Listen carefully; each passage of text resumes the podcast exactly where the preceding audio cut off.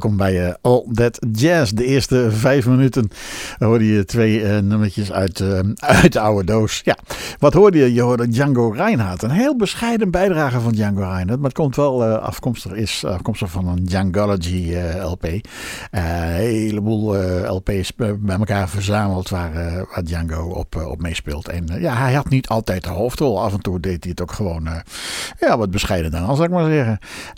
De Bugle Call Wack was dat. De Bugle Call, dus de, de, de bugeloproep. Dat is een, uh, een gebruik uit, uh, uit het leger, heb ik mij laten vertellen. Ja, ik heb er geen ervaring mee, maar uh, dat heb ik mij laten vertellen. Meteen erachteraan hoorde je Charlie Christian. Charlie Christian, de man die eigenlijk zo'n beetje de, de, de eerste was die de elektrische gitaar gebruikte. Die dus zijn, zijn gitaar in, in, in, in de big band waar hij in speelde, zijn gitaar elektrisch versterkte. Want hij moest tegen al dat kopergeweld aan en tegen al dat drumgeweld. En die kwam op het idee om een, um, om een element op zijn uh, gitaar te zetten of te laten zetten. En die Charlie Christian die heeft ook heel veel opnames gemaakt waarin hij eigenlijk een vrij bescheiden rol speelt. Maar ja, ja al, is al is het alleen maar om de, om de historische waardevolheid, om de historische waarde van, uh, van die opnames, moet je dat gewoon af en toe eens een keer laten horen, vind ik. Airmail Special hoorde je. Ja. Uh, nog zo'n beetje uit de oude doos. Ja, als we dan toch bezig zijn. Hier is Louis, Louis Armstrong himself.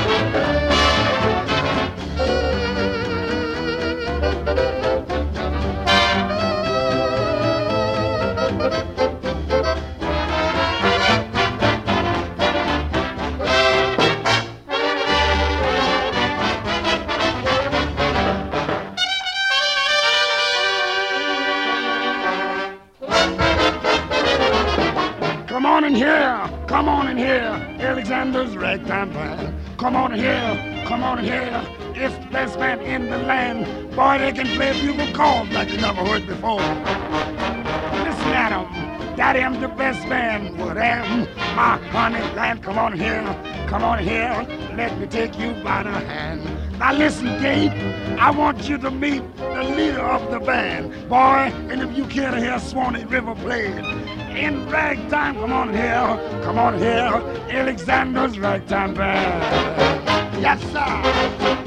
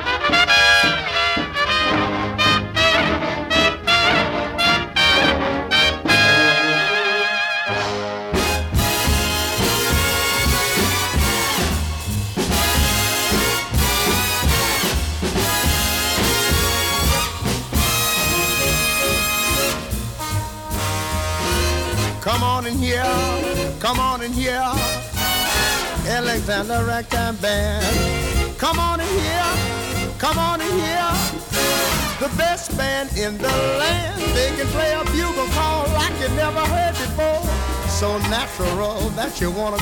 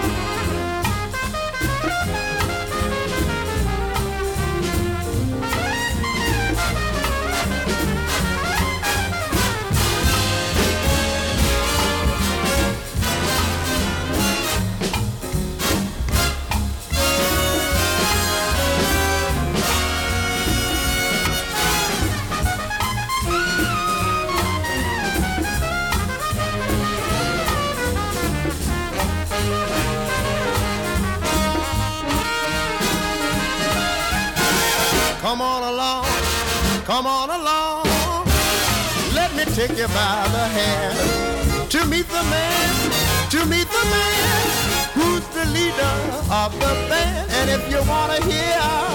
That Swanee River. Played in a ragtime, well, come on and hear, come on and hear, come on and hear, come on and hear, come on and hear that. Oh, Alexander Ragtime Band.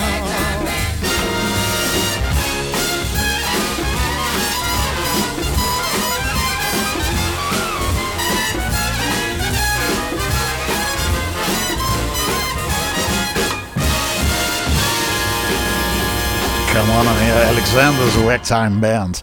Ja, Louis Armstrong, uh, dat was de eerste uitvoering die je hier hoorde. En ik denk, weet je, ik maak er meteen maar een dubbelaar van. Want ik heb hem toch ook nog in een iets wat meer drive versie. En inderdaad, The Genius of Ray Charles. Dat is onmiskenbaar. Als die zich er tegenaan gaat bemoeien, dan gaat het meteen swingen als een tiet werkelijk. Alexander's Ragtime Band, een van die, uh, van die klassieke stukken uit het, um, uit het Dixieland repertoire. Maar dat kun ook heel leuk spelen. Ja, zeker als Ray Charles zich er tegenaan bemoeit, dan gaat het helemaal goed.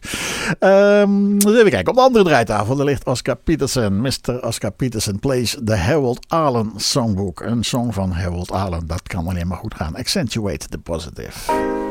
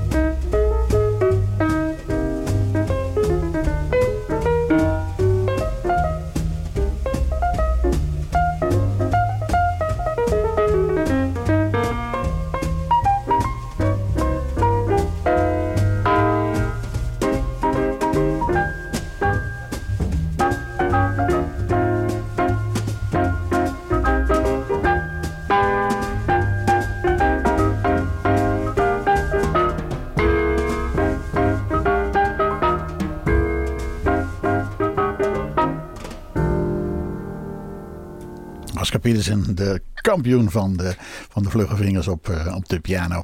Met zijn uh, trio en uh, het Harold Arlen stukje Accentuate the Positive. Oscar Peterson blijft eventjes zitten achter de piano. En naast hem neemt plaats Milt Jackson, de one and only Milt Jackson op de vibrafoon. Zij spelen samen John Brown's Body. Hoop ik althans. Ja, dat doen ze.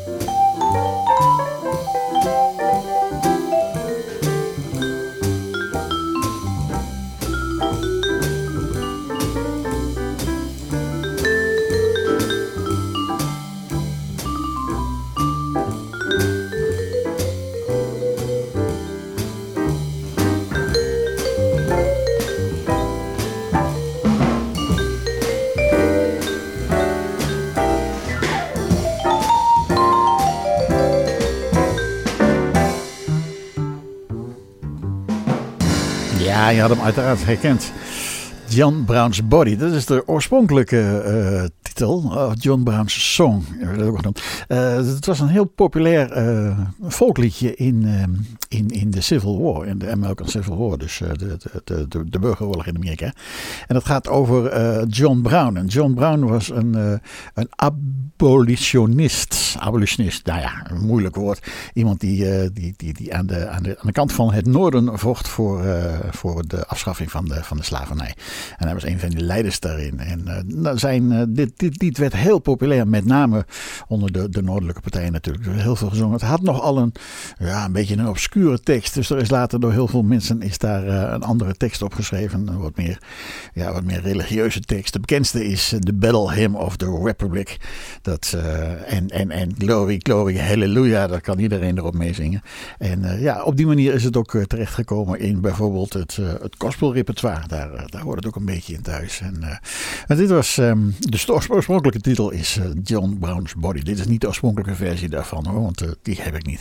Ik heb wel een hele bijzondere versie daarvan. En als je ooit nog eens een keer aan iemand of aan leerlingen of weet ik veel wat moet uitleggen wat het principe van crescendo is, dan moet je Herbie Mann opzoeken. De album uh, Memphis Underground van, uh, van fluitist Hubby Man. Opgenomen uiteraard in Memphis. Uh, en daarop staat datzelfde Battle Hymn of the Republic. Maar dan in deze versie.